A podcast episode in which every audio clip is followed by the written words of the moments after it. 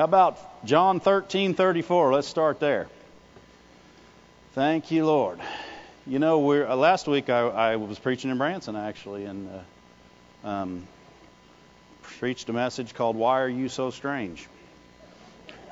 and uh, and it was good. Lord helped us a lot. But uh, Christians ought not be like everyone else. We should stand out, right? We are truly a light in the dark. How many know? I don't care how small a light you turn on in a dark room, it will show. No matter how small that light is, it will show. If it is a pinhead of light, it'll show. And, and as Christians, anywhere we go, we should be that light. We should be someone that stands out. And this is the number one way that Jesus said we would stand out. Right? Is this how he said it? Let me make sure. Yeah, that's how he said it. Verse 34 says, A new command I give you. So this is something they hadn't heard. This was a new command. Everybody says, Well, they've heard this before. No, they hadn't heard it like this. He said, Love one another as I have loved you. The reason they hadn't heard it like that before is because they hadn't had Jesus before. And they hadn't seen the true love of God. That's what was different about Jesus. When Jesus came to this earth, everyone had a picture of God. They had an image of, the, of, of God. They didn't have an image of the Father, they had an image of God. That's why David stood out, because David, even in the Old Testament, he had an image of the Father. Right? He had a true image of God, that he was a man after God's own heart. But Jesus came down, and all these people that thought God was mean and hard, and if you didn't do it this way, he'd beat you on the head until you did. He came down and showed them a different way. He said, God's good, and God loves you. And, and I want you to love others the way I've loved you because I've loved you the way God loves me. And that messed with people because the Pharisees had been telling them for years, you got to do this, this, this, and this, or this won't happen. And even if you do do this, this, this, and this, it still might not happen because he, he might be mean. He might be mad at you, and you don't know what God's going to do. We still got people teaching that today. Right? Well, it ain't true. God's a good God, right? And, and He'll do good things for you just because He loves you. Right? But your knowledge of that love is how far He can do good. Right? Your belief in that love. And, and so Jesus said, As I've loved you. And so all they had to do is go back and watch the things that Jesus did. Everything that Jesus did was love. He cared about people. He came for people. When Jesus looked out over the multitudes, he didn't say, he, he didn't look at them and say, Man, them people are messed up.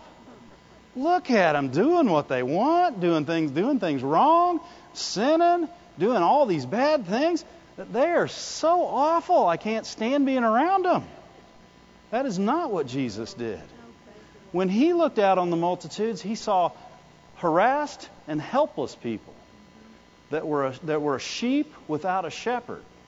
And he had compassion on them. And he said, Let's pray that the Lord of the harvest send laborers into the fields. Why? Because I love those people. And they should know the Lord God. And he saw, he saw things the way God saw things. He was the express image of the Father in the earth. Right? And so if you want to know what God's like, look at Jesus. Right? People say, well, he, he seemed pretty mean sometimes in the Old Testament. If you want to know what God is like, look at Jesus. Well, but what about this verse and this verse and this verse? If you would like to understand what God is like, look at Jesus. In Hebrews, it says he is and was the express image of God. It doesn't mean he just looked like him, it meant he acted like him. Everything he did, and in Acts 10:38 he said everything he did was he went around doing good and healing all those oppressed of the devil. That's the God we serve. And he said, "Love each other the way I loved you." Amen. Love each other the way I loved you. That is a big, big job. Amen? How, many know if you're going to go out and love one another, just one another. And we're, we're talking about loving other Christians. We're, we're not talking about loving people in the world. We're just talking about loving other Christians. Okay? So, how many know that you got your work cut out for you and you're going to have to follow the Holy Ghost every day? But he said in verse 35, By this all men will know that you're my disciples if you love one another. So, this is what identifies us. This is what separates us. This is what makes us different. This is the number one thing that makes you different. If you don't start here, you will not be different. There are people doing so called good works in the world today that don't even know God. Right? They're not good works because you can't do good works outside of God because everything good came down from the Father of lights.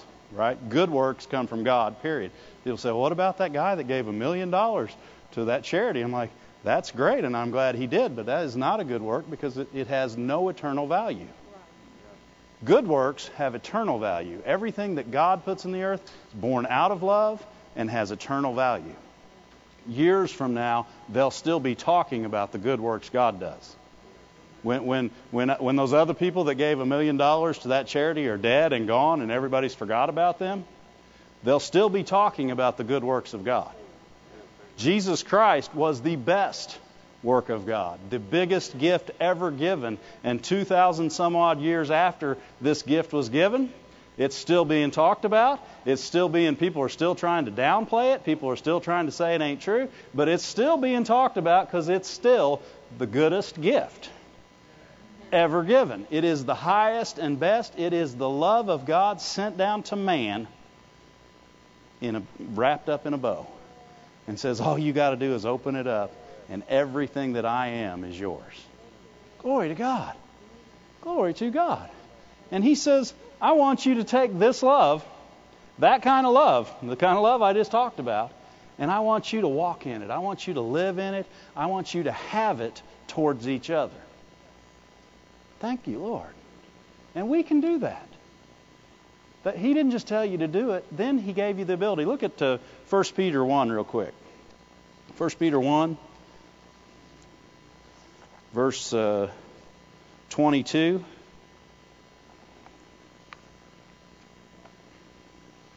First Peter 1, verse 22. Everybody hooked with me today? Amen. It's not. It's like Brother Moore said. It's not what I. It's not. Uh, not all up to the person talking. It's a lot of times up to the people hearing. Thank you, Lord. The fact is, it's two-way street. 1 Peter 1, verse 22. It says, Seeing you have purified your souls in obeying the truth through the Spirit to unfeigned love, not fake love, unfeigned love. How many know if there's unfeigned love, that means there's feigned love? Huh? There's real love and there's fake love. The world has fake love, right? The, the world has this love that says, man, I really love you. And then tomorrow, when you don't wake up and do what they said, I don't love you so much anymore. Their, their love has has things that depend on it. You know, they, you have to be a certain way, you have to do a certain thing, and and it's a it's a trade. It's not a love. It's love is a free gift. Love, love, love loves you when you're ugly, right? And then after you're done being ugly, it'll keep no record of wrongs. Right? And then after you've went past all hope in the world, it'll always hope, it'll always trust, it'll always persevere. Love won't ever fail you. Their love is feigned, it fails. Now, if you're waiting for me not to talk about love, you're going to be waiting all the rest of the service because love is what Dave needs to hear about, and so it must be what you need to hear about. Okay? You know, because this is the foundation for everything God does. If we don't know about love, everything else we do is, is has no value. Has no value, and it has a chance of not fa- of failing. So he said, "Seeing you purified your souls in obeying the truth through the Spirit unto unfeigned love of the brethren, see that you love one another with a pure heart fervently." What's that verse really say? Let's read it in the NIV. King James, he was something else. I like the King James. I'll start there and then I, then I try to find somewhere else. Now that you have purified yourselves by obeying the truth, so that you have sincere love, real love for your brothers, love one another deeply and from, from the heart. But what I really want you to see is that He gave you the love. He said, Now that you've, you have purified yourself by obeying the truth, and you now have sincere love before you obeyed the truth, what, what's obeying the truth? Let's go back. What's, does that mean? I, oh, I got to do the Ten Commandments, this, this, this? No. Obeying the truth is the truth is God loves you. The truth is John 3:16 that God so loved the world that He sent His only begotten Son. That if you'd believe on Him, that's obeying the truth. When you choose to believe that message, you've now obeyed the truth. Right? And now you have the love of God shed abroad in your heart by the Holy Spirit, and you have the ability to love one another. Before, you didn't have the ability to love each other. But God, God not only gives us something to do, He gives us the, the tools to do it with. And love is a great tool. How many know that love is the tool you pull out of your toolbox every morning? You put it in there when you head out the door, it's in your toolbox. You pull it out every chance you get, and you use it on every person that'll let you. Amen? It's not something we forget because it's what sets us apart. It's what makes us different. When we see situations, when we see our brother and sister in need, when we see we look for an answer. We look. We don't look to kick them when they're down. We don't look to, to tell them they messed up, see how bad they are. We are looking to fix them. And in this body, loving one another is how this church should be built from the ground up. Our love for one another. Not, not, not because Brother Moore is such a great minister, and he is, but love first love for God, and we know that he's preaching the kingdom of God. So it's a good place to be. Amen. I've been here for every sermon since the first one in Branson, first day, and they've all been good. Right? But it's because they're all founded in love. And so for us to continue in this walk, okay, love one another. What's that mean? Well, that means you now have superpowers because he just told you you have the ability to love one another. So you now have superpowers. hey, if you've got something that no one else has, right? If your group of people have it, then you have superpowers. Love is a super, it is the power that created the universe. Amen? So it is a super power. So how do we begin to use that love? Look at 1 Corinthians chapter 1. And we'll look at a few different ways. Glory to God. You all happy today? Are you comfortable? Are you cold? Because I had them turn it up because I don't like being cold. Don't like being cold at all. Mm-mm. I'd rather sweat than be cold. Huh? Not everybody's like me, I'd rather sweat than be cold. Given the two choices, I'll choose hot than cold. Well, that's that's a good way to be. It's scriptural too. God would rather I be hot. Yeah. 1 Corinthians chapter 1 verse 10 says, "Now I beseech you, brethren, by the name of our Lord Jesus Christ, that we shall all speak the same thing, and that there be no division divisions among you." but that you be perfectly joined together in the same mind and in the same judgment.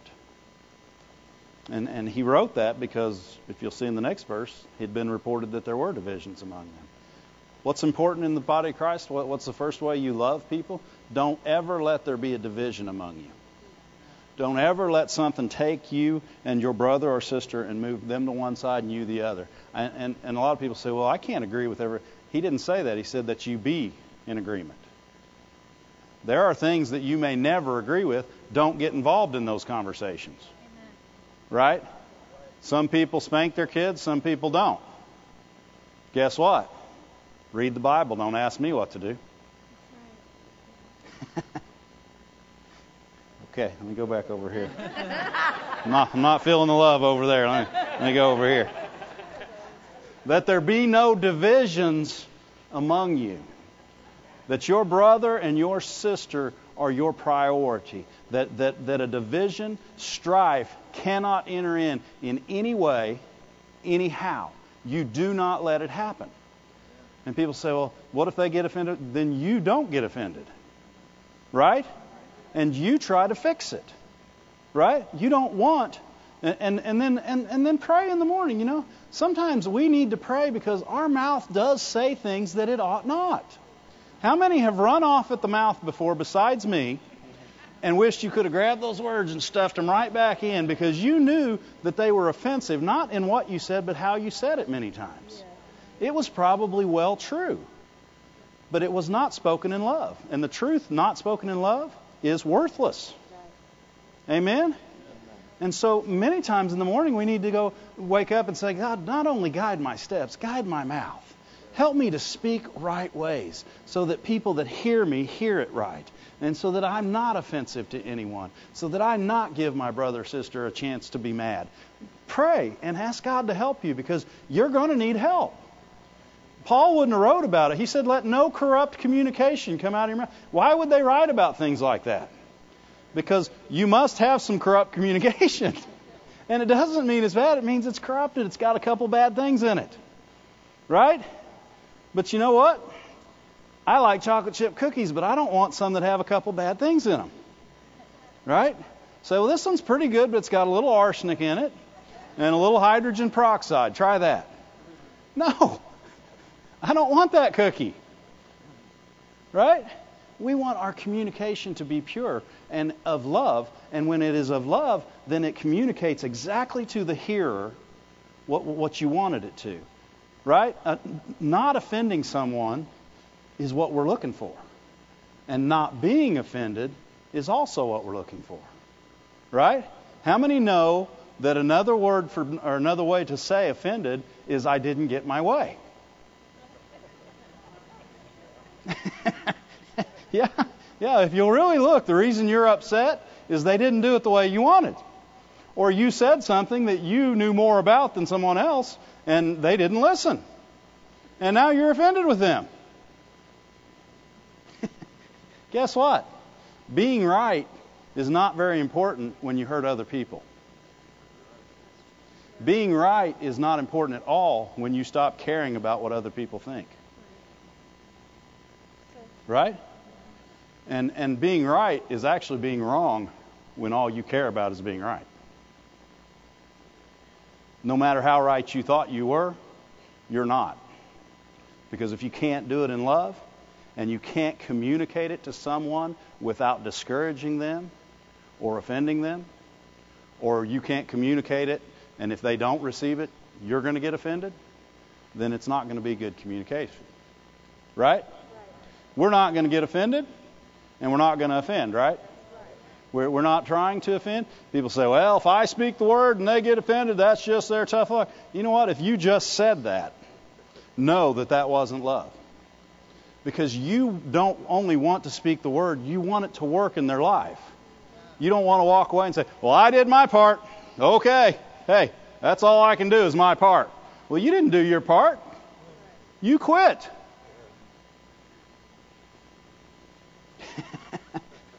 Jesus didn't just speak the word, he explained it and he loved it into him. And he said, Please take hold of this. And it hurt him when people wouldn't listen. You think he liked it when everybody left him in John? No, but it was still the truth. He didn't speak it in a hateful way. He said, This is what you got to know. Right? Glory to God. He's helping us today. He's already helping us. That helped me right there. I'm not going to get offended or be offended or offend anyone in any way because he wants us to be perfectly joined. Because perfectly joined people work together perfectly.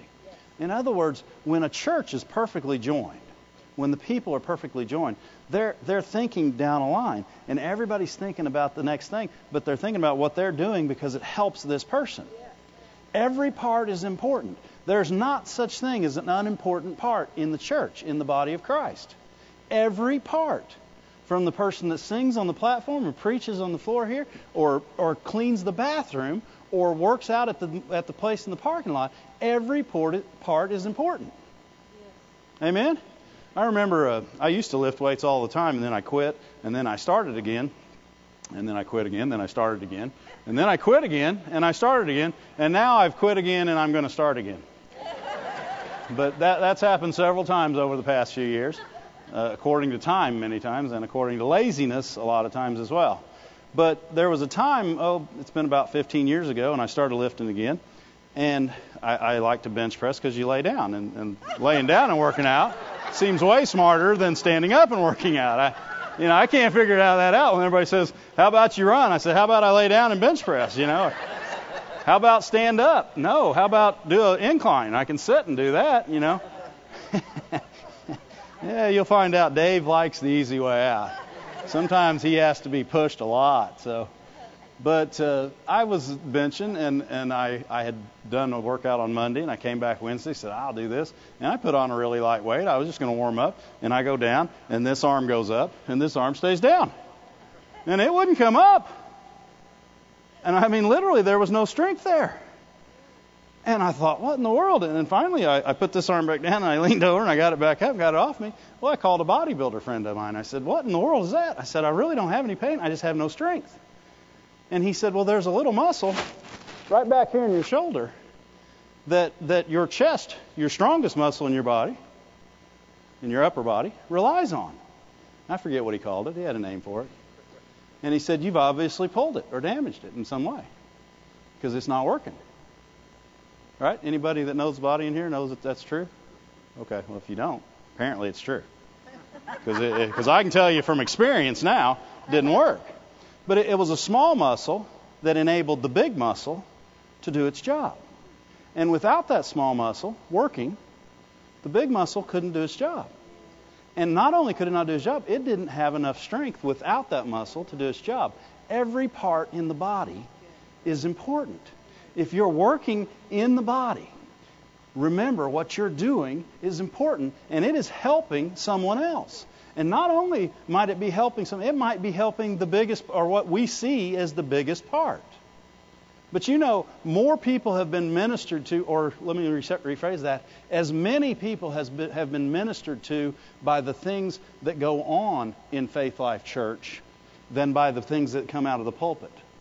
We have had testimony after testimony of people that were blessed by someone that cleaned the bathroom or an usher that wore his coat uh, cleaned up and, and the excellence of the ministry. People were blessed by it. Or the love that they gave from that position. See, you, you, could, you can love each other way more out here than somebody from up here can. Because somebody up here can't love every person personally. Right? God changes others through us. And sometimes when people come into church, all they needed was a big smile to change their day. Somebody shook their hand, told them they were glad they were here. I remember I was in a church several years ago, and uh, and they, they were doing baptisms that night, and they showed their they showed a testimony of the person getting baptized of what happened to them. They they usually got saved that day, and then they'd baptized that night. It was kind of a tradition of this church. Not a bad tradition, right? But um, the way I was watching this lady on the screen, and she said, "You know, I came to church this morning." She said, "I felt awful about myself." She said, "My hair didn't do right. I, this, you know, people had been down on me all week. I forget what all, all her testimony was." And she said, "I walked up to the door, and this usher looked at me and he said, "How are you today? You look really nice for church this day." And it changed her day, and it changed the way she heard and she was able to hear the Word of God that day, and she got saved and was getting baptized that night. Glory to God. How many know that it is important what you do in the body of Christ? Everything you do is important. And this is doing what God asks us to do. Right? And if we let divisions in among us, and people come in and they say, well, these are great people, but we got the, the the star-bellied sneetches over here and the plain-bellied sneetches over there. Well, you guys didn't do Dr. Seuss? Right? They had stars upon theirs and they had no stars upon theirs. Right? Star-bellied sneetches. Cliques. How about that? You know, and, and this, this, these people have this Sunday school class and they believe this kind of stuff, and these people, oh, they believe this over here, and these people, they're just better than others. No, that's a division. And that's what he said, that there be no divisions among you. Not only something that's dividing you, but divisions. Here's one division, here's another division, here's another division. We don't want a bunch of divisions, right? One, uh, two visions is division, right? And we don't want division. We want one vision. I don't know what the word for that is, but uno vision. Univision, there you go. I like it. We want univision. Thank you. I thought I was going to have to create a new word. Univision. And in, in this church and in, in us, we're looking for univision. If we go outside this church and we talk to another Christian, we're not trying to find out what they don't believe, right? We're trying to find out what they do believe. I was teaching a Bible study one time. Boy, I got all kinds of stories this morning. You guys got time to listen? I was teaching a Bible study. That's what I used to do before I did this. I teach I taught Bible studies. Had five and six of them a week. Just taught Bible studies, different places. People would come. Thought it was weird. I thought, wow, why do people come? But they came, and I taught Bible study. And, and one time, this uh, this guy came up to me and he said, he said, you know, my dad's upset because of what, what, what you're teaching and what I'm telling him, and it's in the Bible, but I don't know how to explain it to him. And he said, he said, uh, you're telling me this, and now I believe this, and I believe this, and I believe this, and my dad doesn't believe that. And he says it's really causing serious problems in our home. And uh, I said, well, I said, you know, I'm saying he just doesn't believe. You know, he just doesn't believe what we believe. And, and, I, and then God stopped me right there. And he said, No, he believes exactly what you believe. He believes Jesus died on the cross and rose again. He believes in salvation through the blood. He believes that I'm he believes that I love him. He said, Never say again that another Christian does not believe what you believe. He just doesn't believe everything you believe or like you believe it. It's not your job to point that out. It's your job to teach the Word and let people decide what they believe. If, if you decide what you believe by what I say, then you're doing it wrong anyway. What you, how we decide what we believe is by the Word of God. Not, not because Brother Moore is emphatic that we know it. And he'll tell you, check the scriptures, believe it for yourself. Right? You can't you can't stay full because I ate. Right?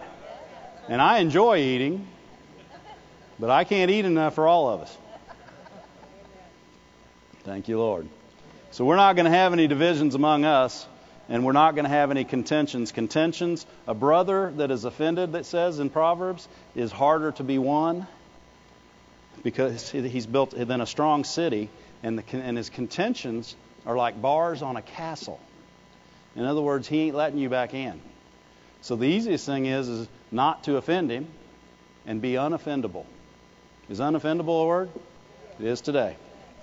Unoffendable. We are unoffendable. Romans 12 goes right along with this.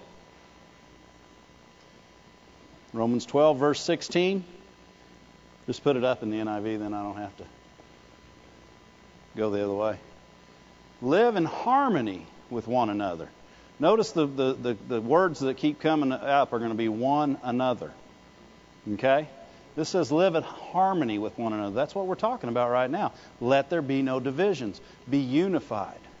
Find the place that you can agree and don't go any further than that. Okay?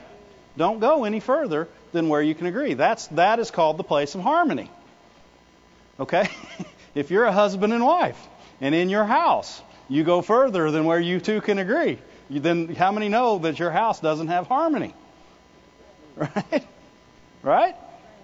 But if you're a place where you can agree, you have harmony. In the body of Christ, we want to go to each person and be in harmony with everyone. Right? If you don't like something I say today, put it on a shelf and leave it there and love me anyway. Okay? Don't don't just say, "Man, that Dave is weird." Did you hear what he said today? And then go out and tell 50 other people about it because Dave's weird? And you do it, you know, it won't hurt me because you'll do it behind my back, so that's that always helps. Right? Yeah, because, you know, you can talk about people, but just do it behind their back so they don't get hurt. Oh, no. No. That's exactly right. No. Live in harmony with one another. In other words, have a place of peace. Have a place of unity with every brother and sister. Don't let it go beyond that. If there, you know, me and Rob and Dan lived in the same house for the past three, for a year and a half, two years now, maybe longer, basically. You know, we've went back and forth. But you know what? That's three people that have lived in separate houses, and now all of a sudden we got brought together. You know what we found? Do everything in harmony, and don't do the things that each other doesn't like just because they don't like them. You know, some, sometimes people get mad and they say, "Well, I don't care if they." In fact, is because they don't like it. That's exactly what I'm going to do. Yeah, we'll just see how they like that. We'll put this in their pipe and let them smoke it. Huh? No, we lived in harmony. We actually had a very easy year and a half, two years. We've lived in harmony. Why? We're brothers in Christ.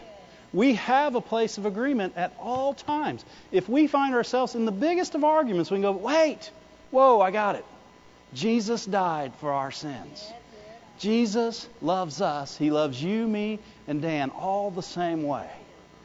And He put us together in the body of Christ because He's a good God. Amen? And then we'll shut up. How about that? But, you know, we didn't have any arguments like that. We really didn't. God helped us because we had harmony. Amen? And we want to have harmony with one another. And then it says, don't be proud. Don't be proud. That's a given. Don't be proud. How many know pride's not a good thing? Right? One, and he starts with don't be proud because if you're proud, the rest of the verse really doesn't matter. Right? You know, a lot of times he starts with things just because if you don't do that, the rest of the verse really doesn't matter. Don't be proud. Okay. If you can't do that, don't read on. If you, eh, there should be like a, a questionnaire. If you cannot be proud, read on. If you can, if you if if you're going to be proud, stop here. Right? But because we're not going to be proud, he says, but be willing to associate with people of low position. He's not saying there's anything wrong with them. He's saying their position is different than yours. Right? How many know you need feet just as much as you need a head? People say, well, you could live with that. I don't want to. No. You need all the parts of your body to work perfectly. For your body to work perfectly, you need all the parts of your body. You it'll you got other parts that will make up for the parts that are not doing their job or missing. Amen? But we want our, all of our parts in this body to work together, right, to the good and the perfect will of God. And so it says, be willing to associate with everyone. Right? What's he saying? He's saying it doesn't matter what you think they do or what you think they've done, right? Or what, why their position is what their position is. Be willing, in other words, don't have cliques. We can't have star-bellied sneetches and plain-bellied sneetches. Everybody has got a half a star, and that's it. Okay, you guys are going to have to watch Dr. Seuss. Come on. have you have you at least seen Green Eggs in Ham? Come on. Okay. Thank you. I still watch cartoons, okay? If they're on TV, that or sports, and that's it, okay? There's there's only a few channels. Thank you, Lord. But we're not going to do that, right? We're going to agree, no divisions.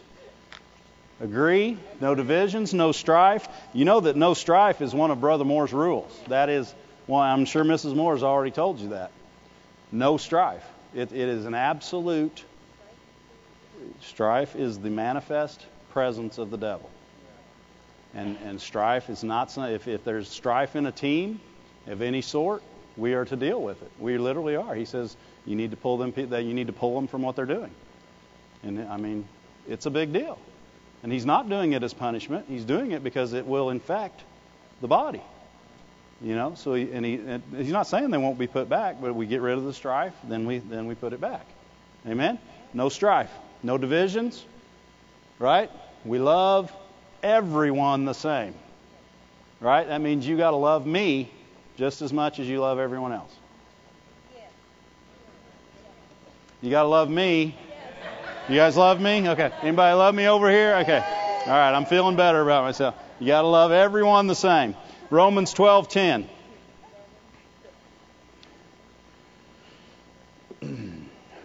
Romans 12:10 says be devoted to one another in brotherly love. Honor one another above yourselves. Devotion. I uh, I was in the floor covering business before I did this. And I had people that worked for me and carpet layers, tile layers, all that kind of stuff. And when they said, "You need to come out and look at a problem," we got a problem on this job. You need to come out and look at it. And they said, we think your installer did this and your installer did that and your installer did because everything in the carpet business is the installer's fault and we don't know how that came to be, but that's just. And you know what I did? I was devoted to my installers.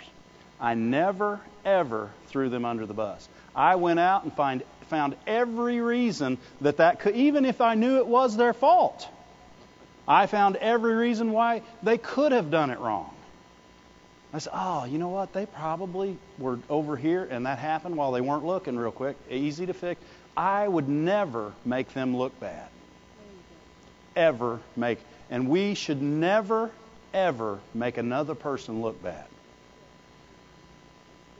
We should never. We should be devoted to one another. Devoted to one another means you care about that person. You care about the way they feel. You care about what's going on in their life. You are devoted. You're not going to turn your back on them. This is your brother and sister. And I'm not saying I told lies. I found every other way to make them think the carpet layer was okay and we could get this fixed. Right? And if somebody comes up to you and says, "Oh, you're not going to believe what your your member, your other member in your church just did," and they start telling you, say, "You know, I'd have to be, go talk to them, but I'm, I'm imagining that this really is what happened, or this over here is what happened, because I happen to know them, and they love people, and they would have never done something like that purposely. And I also know that they know the Word of God, and they have it in them in a strength. And if they did do something wrong, they'd already be back and fix it. They probably just don't know.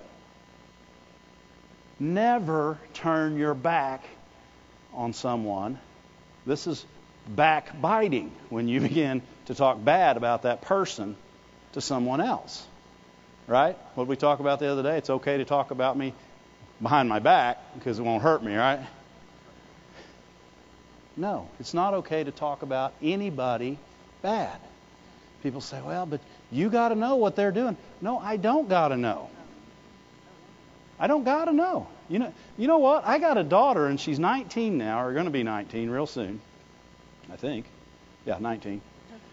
And she's done a lot of things good in her life. And I'm sure she's done a lot of things bad. But you know what I'm not trying to find out? What she's done bad. There are things I don't need to know that she did. My mom said that a long time ago. I said, I said, Mom, do you know everything I did? And she goes, No. And she goes, I don't want to. Did the father, when the prodigal son come home, say, Okay, son, I, I understand what you're saying, but we need to sit down and we need to go through step by step every sin that you've committed. Because I'm going to need to hear them to forgive them.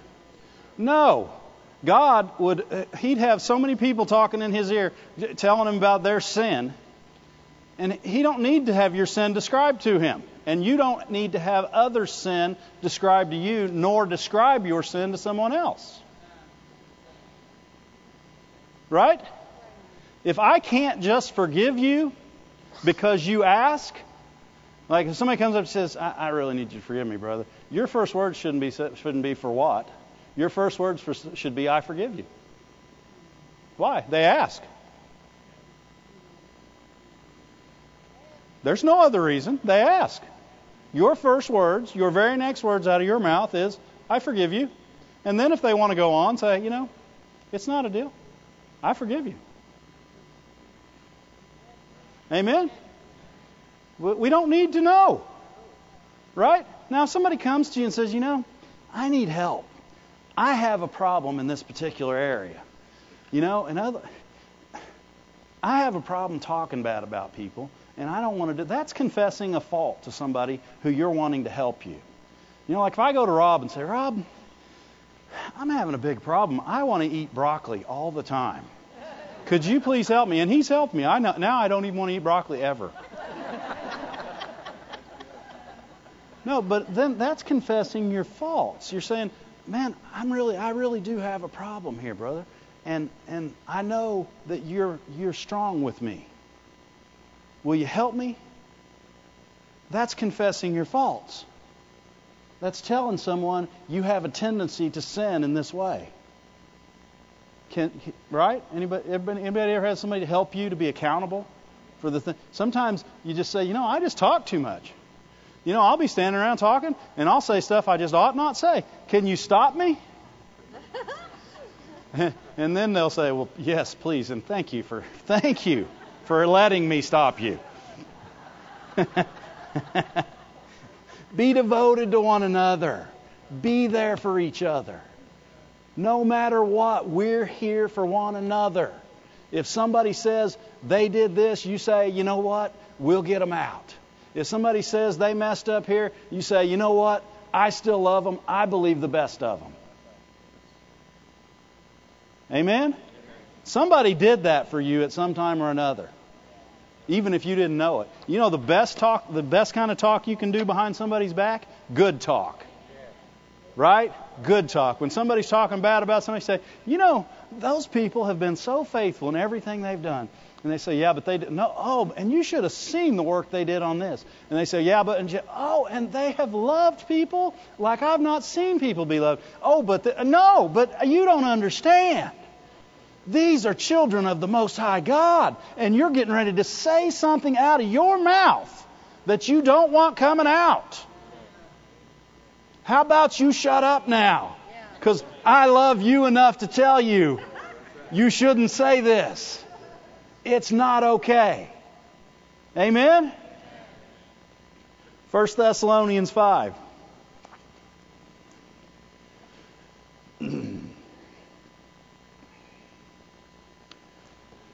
1 Thessalonians 5.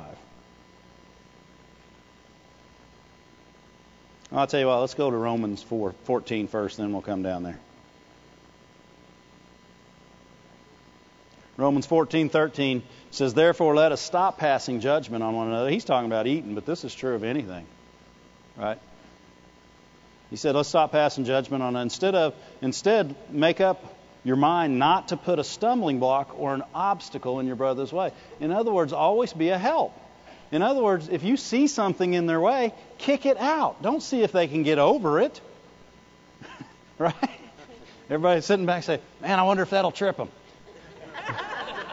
Man, I hope not, but it could. That'll be a pretty good crash if they trip. No. No, no, no. When we see the block, we pick it up and say, They're coming. Let me, let me move that over because they're coming through here. We don't put stumbling blocks. Not only do we not put sin in their way, we don't we don't give them bigger bites than they can eat. Right? Right? Don't try to don't try to feed a baby the full counsel of God because first of all, you don't know the full counsel of God, neither do I. But don't try to feed them everything you know. Right? Feed them what they can take. You ever fed a baby? Yeah, it, it more's on their face than what's in their mouth, and you take the spoon, you wipe it off their face, put it in their mouth again, it still gets all over their face, you take it, and you keep feeding them until they get it all. But you don't stuff it all in there and then put your hand over their mouth and say, swallow!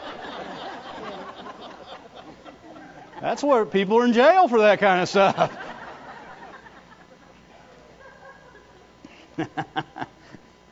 No, we're, we're not going to put any stumbling blocks in our way. We're, we're going we're to restore people. Galatians 6.1 says, Brethren, if anybody be overtaken in a fault, Galatians 6.1 and 2. In a fault. In other words, if he's done something wrong, we that are spiritual restore such a one in the spirit of meekness.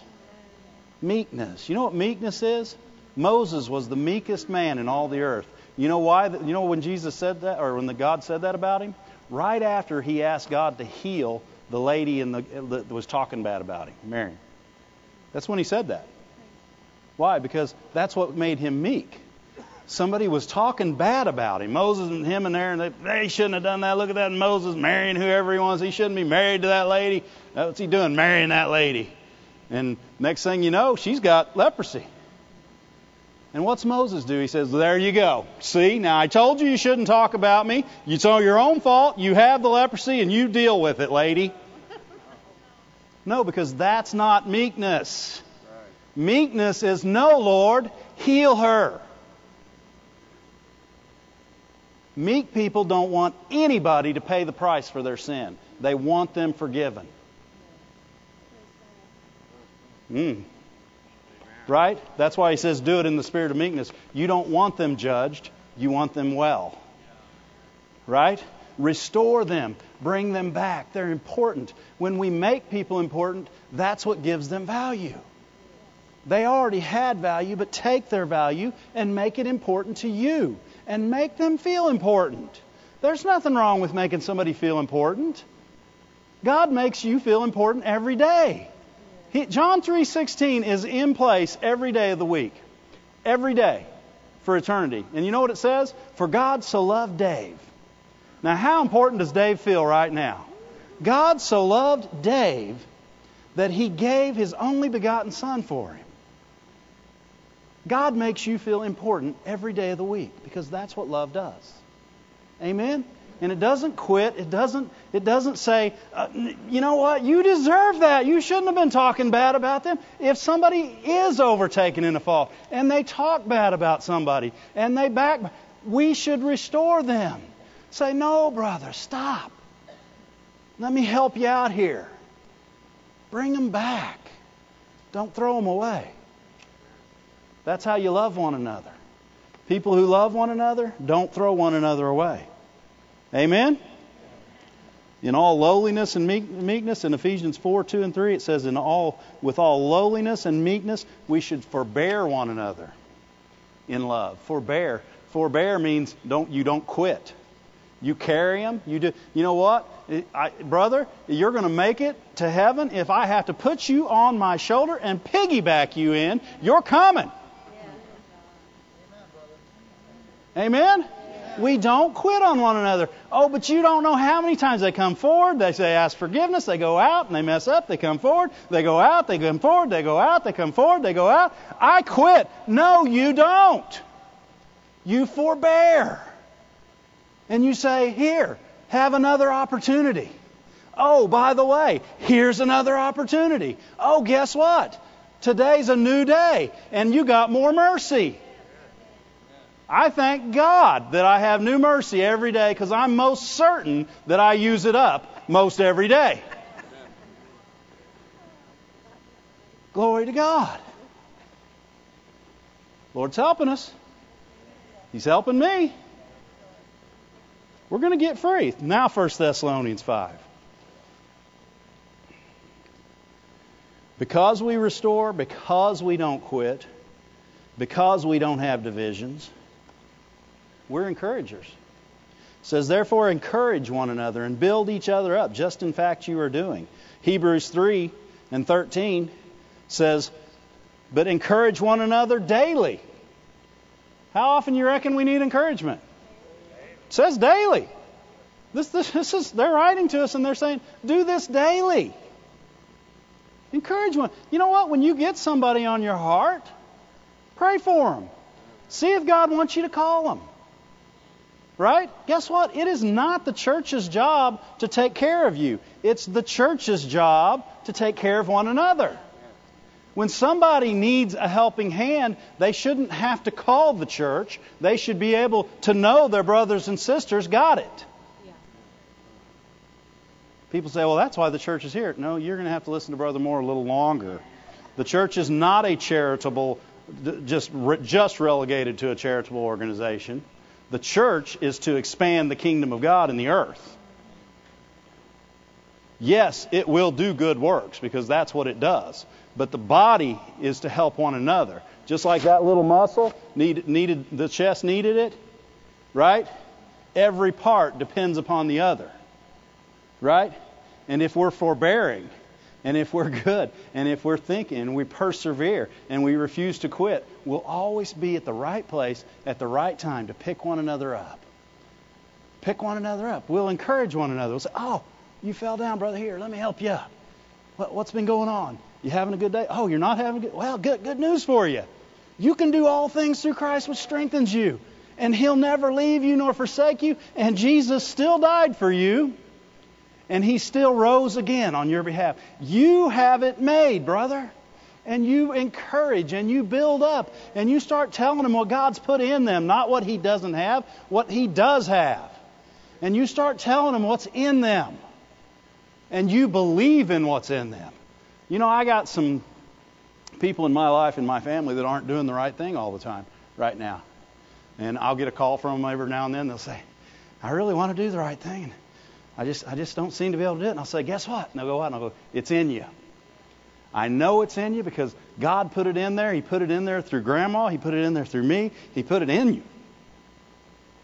And you will make it. I don't tell them, you know, brother, I've been watching you too, and I don't know if you're going to make it either. By golly, you know what? There's been a lot of sin in the earth, but you've topped the you've topped the list. You're the sinner of all sinners. You are proficient, and I, I just don't know. I just don't know if you're going to make it. No, we're always going to make it. And love never fails. They have the love of God in them. When people say, I just can't be patient, yes, you can. Patience is born out of love, and you have love in you. See, you can encourage people to say, I'm just not patient. I get in traffic and I just start yelling. Shut up, Dan and Rob. you know that somebody pulls out in front of me and I, and I say, Oh, sure. This is your, your world. I'm just breathing the air. Come on. okay, Dave's growing, all right? But guess what? We have patience in us. It's in us. Why? Because love is patient. Love is kind. When see people say, I'm just a mean person. No, you're not. You have the love of God in you. You're kind. Right? Everybody in here is kind and patient and persevering. Glory to God. Just a happy bunch of people that got it made. Glory to God. We encourage one another daily. Right? Because guess what? We know that if they won't quit, this is how love is it sees the end from the beginning. That's what God sees. Love sees the end from the beginning.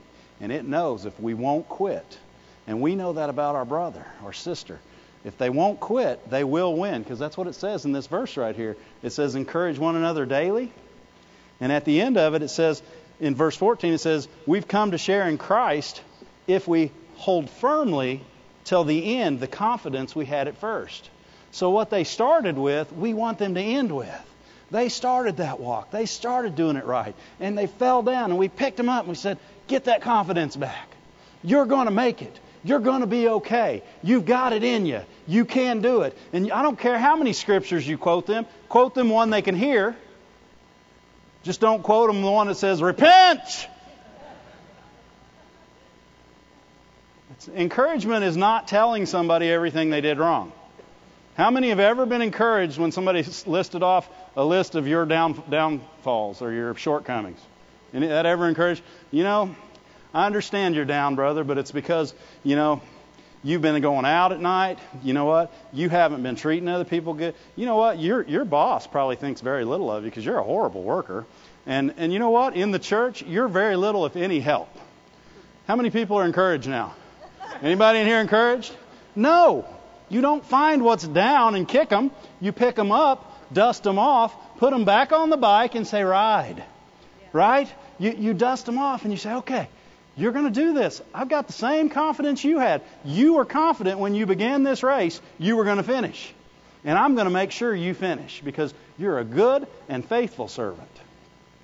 You're a child of the Most High God, and you have everything in you that it takes to win. You don't have to lose. You don't have to go one more day down because you're going to make it. You're going to make it. I'm going to help you make it. I'm going to call you tomorrow morning because it says encourage one another daily. And so daily I'm going to do it. Amen? And then we're going to get them where they're going. We encourage one another. How, why does that make you weird? Because other people don't do it. They quit on people. The world has an end. They'll encourage you for a little while. Oh, come on, brother, you fell down. Get up. Get up. No, I'm not going to help you up. Get up. I'm helping you right now. I'm telling you to get up. The world has an end. fall down three or four times, they'll say, you know what? They're pretty much a loser. They're never going to make it. I, I'm going on to the next person. No. There are no throwaways in the body of Christ. There's no losers in the body of Christ. In fact, is there, there's not anybody in the body of Christ that's getting ready to win. They've already won. Through the blood of Jesus Christ, we are more than conquerors. We are we we don't have to wait to win. We are the winners. Amen. And so, I mean, if somebody's not encouraging, say, "Oh, good news, you win." When they say, "I don't know if I'm going to make it," say, "Well, I've already seen the end, and you win." And they'll say, Did you see it in a vision? No, I saw it in the Bible. Let me get let me get less spiritual with you. I saw it in the Bible. God said you win. I didn't have three visions and four dreams and in prayer shake and oh a word from the Lord. That's just spooky. Right? We don't got to be spooky to encourage people.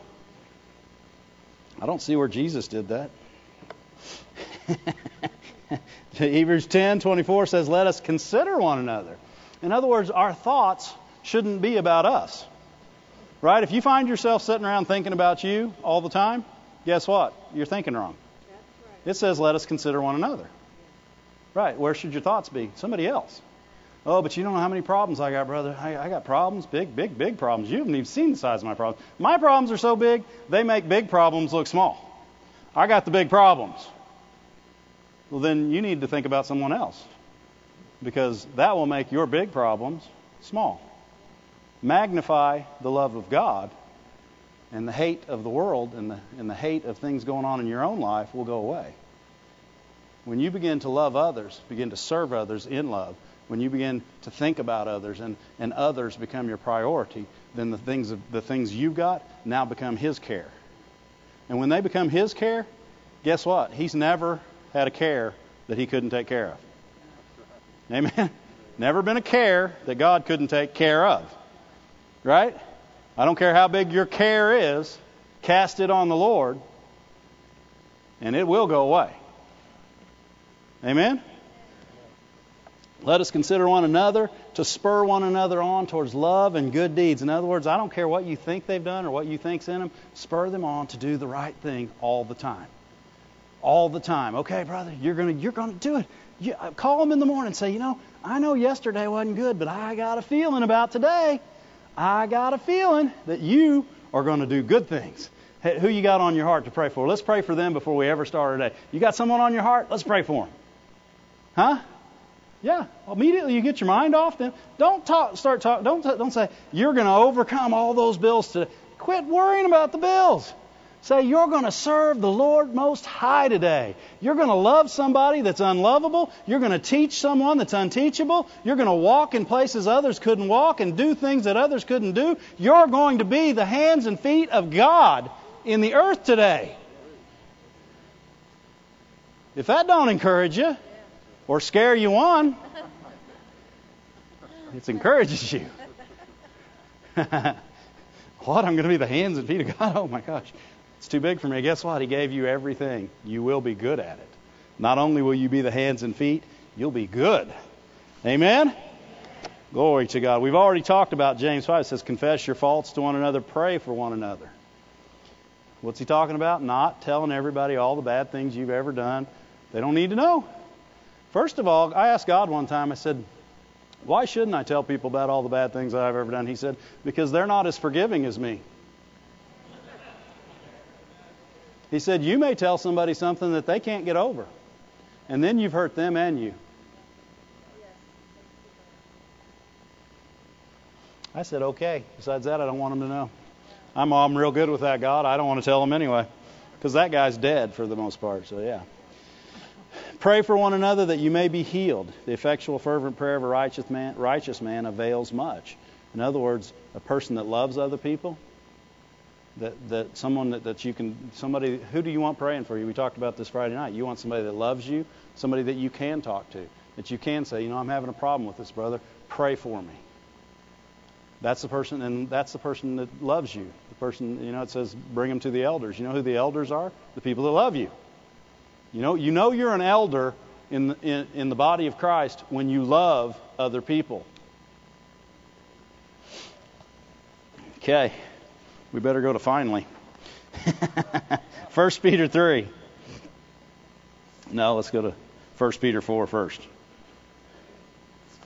1 Peter 4, verse 8 says, Above all, again, it tells us to love each other deeply because love covers a multitude of sins. I don't know how many of you guys have heard Brother Moore's uh, sermon, Love Covers, but love covers. Love doesn't expose, it doesn't put people out in the front of others, doesn't say, you know, I'm helping them because they've got this problem. Here, let me tell you, brother, about their problem. That, no, it doesn't expose it. If somebody tells you something, that doesn't mean it's for you to tell. Right? It means it's for you to cover. Right? You know how you cover? Just how we've been talking. You encourage. You know what? I know that's been a problem in the past, but you know what? We're going to believe together, and we're going to help you, and you're going to do the right things. It doesn't mean you're going to hold their hand every day. You don't have time to hold somebody's hand every day, but you have time to hold their hand. Right? You have time to make a phone call. Right? And the minute you think, when you get somebody on your heart and you say, I don't really have time to talk to them right now, that's the time to call them. Yeah, because your flesh doesn't want to. Always do the opposite of your flesh, and most often you'll be doing the Spirit of God. Whatever your flesh doesn't want to do, do, and you'll be in the will of God. okay. Above love covers a multitude of sin. Verse 9, offer hospitality to one another without grumbling. Wonder why he put without grumbling. Must mean that we don't always like to do it, huh? Must be something we need to look at. It doesn't just say offer one. Uh, yeah, come stay. Come over and eat. We don't have enough, but come over anyway. Sure, you don't have any food. Come to my house. Eat what I got. What? You need a coat? Well, mine don't fit and it's got holes in it. Here, take it. I, I no, no thanks. I'll eat out of the garbage tonight. Thank you. Uh, I mean, I, right? How many people want somebody doing something for them that doesn't want to? Right? God doesn't either. If, if you're offered to do something in the church and you do it, but you don't want to, God don't. He's not looking at that. There's no value in that. He'd rather you didn't do it. Because guess what? He didn't need you, you needed to do it. Guess what? God's big. He can do everything all on his own. Everything he asks us to do is for us. When he says seek the kingdom of God first, he's not God's not prideful and says, "You ought to seek me first because I'm God." No. He's saying it'll be better for you if you seek me first. Because if you'll seek me first, good things will happen for you. Everything God does is about others. That's why this is about others, others, others, others. Everything we do should be about others. Love others deeply. Offer hospitality to one another. I can be hospitable to myself all the time. I'm really good at it. Dave, what do you feel like today? I'd like a Mountain Dew and a couple couple chocolate chip cookies, maybe a glass of milk. Could you get me for that, Dave? Sure, Dave. I'll go get it for you. I really love you to have that too. I'm very hospitable to me. But that's not who God asked me to be hospitable to. He said, do it to others and then don't grumble about it. This is what separates us, guys. This, this goes clear back to, to John 13. Right? And then in verse 10 it says, use whatever, each one should use whatever gift he has received to serve others.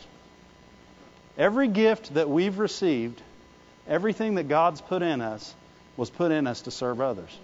It wasn't put in us so we could be a rock star. you know what? People with a good voice, God gave them that good voice. And it wasn't so they could be a rock star. It was so they could glorify God and serve others. Right? Amen? yeah. Faithfully administering God's grace in its various forms. Everything you do, if you clean a toilet, if you empty a trash can, if you work in the parking lot, if you run the sound, if you run a camera, if you what it doesn't if you're working in the children's, you are administering a grace of God. Amen? That's why you got to look at these things.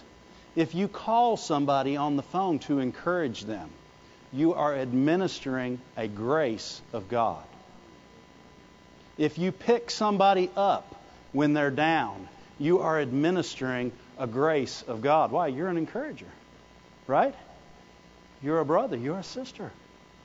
You're, we are administering God's grace. It's, it's not Dave that does anything good, it's God. And if I do something good, it's God through Dave that did it. Right? Even Jesus said that. He said, I'm not doing it. God's doing it. He's good. Glorify Him. Right? We're not doing it to get glory. We're doing it to love people. We're doing it to get other people to do what they're called to do. Amen? Because everybody's called. 1 Peter 3. Verse 8. You'll like this word. Finally. You guys hung with me good, though. Finally, all of you live in harmony with one another. We've talked about that. Be in unity. Be sympathetic. Sympathetic doesn't mean, oh, I'm so sorry you're going through that problem. It's caring. I don't necessarily like the word sympathetic because sympathy agrees with the problem, compassion fixes it. But being what, what he's talking about is caring about what somebody else is thinking. In other words, see it a different way. If somebody's mean to you, don't say, well, what's wrong with them being all mean to me? I didn't do anything to them. I don't like them anymore. Say, I wonder what's going on in their life. I know they're a child of God and they have the love of God in them and they're kind. Being mean to me is not like them because they're just like God. So they couldn't be this way. Don't ever assume somebody's a bad person. They're a good person. You ever hear people say, bad boy, bad girl? No. Don't say that to your kids. They're not bad. They may be acting bad, but they're not bad. They're good kids. And they're going to make it. yeah. Be sympathetic. Care about others. Nobody cares what you know till they know that you care. It's not going to happen. Care about others. Care about what's going on in their life. If somebody's treating you bad or hurt you, assume they're hurt. Now, what can you do to help them? Get unhurt first and help them be unhurt. Is unhurt a word? Is today. Love as brothers. In other words, you know, I have a I have a sister and some brothers, and my sister, I was joking around with her one day, and I was being kind of mean to her, and she said, she said, I don't like you very much. I said, well, there's bad news for you. And she goes, what? And I said, I'll always be your brother. Love is brothers. Love is someone that's always going to be there. Never going. There's never going to be a day. What what did it say? He's a friend that sticks closer than a brother. That means brothers are pretty good. You know what? I got a couple brothers, and I would always call on them. They may call me stupid first, but then they're going to help me. They may. I'm serious. They try to say, well, that was really stupid, brother. And say, yeah, can you help me? You go, yeah, okay. Brothers are always there for you. Brothers don't get brothers don't get to choose whether they're your brother anymore. Right? They always are there for you. Love like brothers. Be compassionate. Compassion is the action part of love. Be compassionate. He's not just saying, say, oh, I'm so compassionate. I have compassion on those people. What did Jesus do when he said, I have compassion on those people? He went and healed their sick, right? Or he said, let's pray that laborers come across their path. Love with compassion always acts. Compassion means you did something. It doesn't mean you looked at them and said, oh, that's too bad. Mm, I feel so bad for them. Compassion acts. He said, be compassionate and humble. In other words, know that no matter what they did, you had the same capability of doing it, but for the grace of God, you'd have been in the same place at the same time doing the same thing. Humble, knowing that every breath you have, God gave you. Humble, knowing that they're no different than you. The same love that saved you saves them. The same blood that, that forgave their sins, for, forgave your sins, forgives their sins. It took the same amount. Right? Do not repay evil for evil or insult for insult. In other words, if they make you mad, if they slap you, you don't slap them back. I know you want to, but we don't. And we don't insult. He said, Do you hear what he said about me? Well, he can't even tie his own shoes. Uh, he's lucky. He, he's cross eyed and ugly. And no. Insult for insult. No, we don't do it. Somebody insults us, we move on. We move on. We consider what others are going through, not just how they're acting. Right? Consider what others are going through, not just how they're acting. Why are they acting that way? Why does it seem like they're trying to hurt you? They're probably hurt. Right? We don't feel sorry for them, we fix them. And humility is the position we work from. Humility is not just a, just an action, it's a position in which Christians and all Christians should always work from. And we love one another, you know why? Because we were called to it. Verse 9, what's the end of the verse? It says, Because you were called, because to this you were called what? To love one another? Are you blowing my stuff off, Rob? Man, I'm going to talk bad about him. No, I'm not. Because we were called to love one another, to encourage one another, to build one another up, to not give up on one another, to be there for one another, forbear one another, forgive one another. We are called to the ministry of love so that we may inherit a blessing. And what is the blessing? You got to love. It's bigger than that, but the first blessing is you got the experience of loving others. Stand to your feet. Glory to God. Thank you, Lord. He's a good God. Can we do this? Yes, we can. It's in us. It's our ministry. Our ministry is to one another. Our first ministry is to one another because that's what causes us to stand out. And we can do it. We can do everything we talked about today, even when your flesh doesn't want to. That's the best time to do it. Amen? You got a song?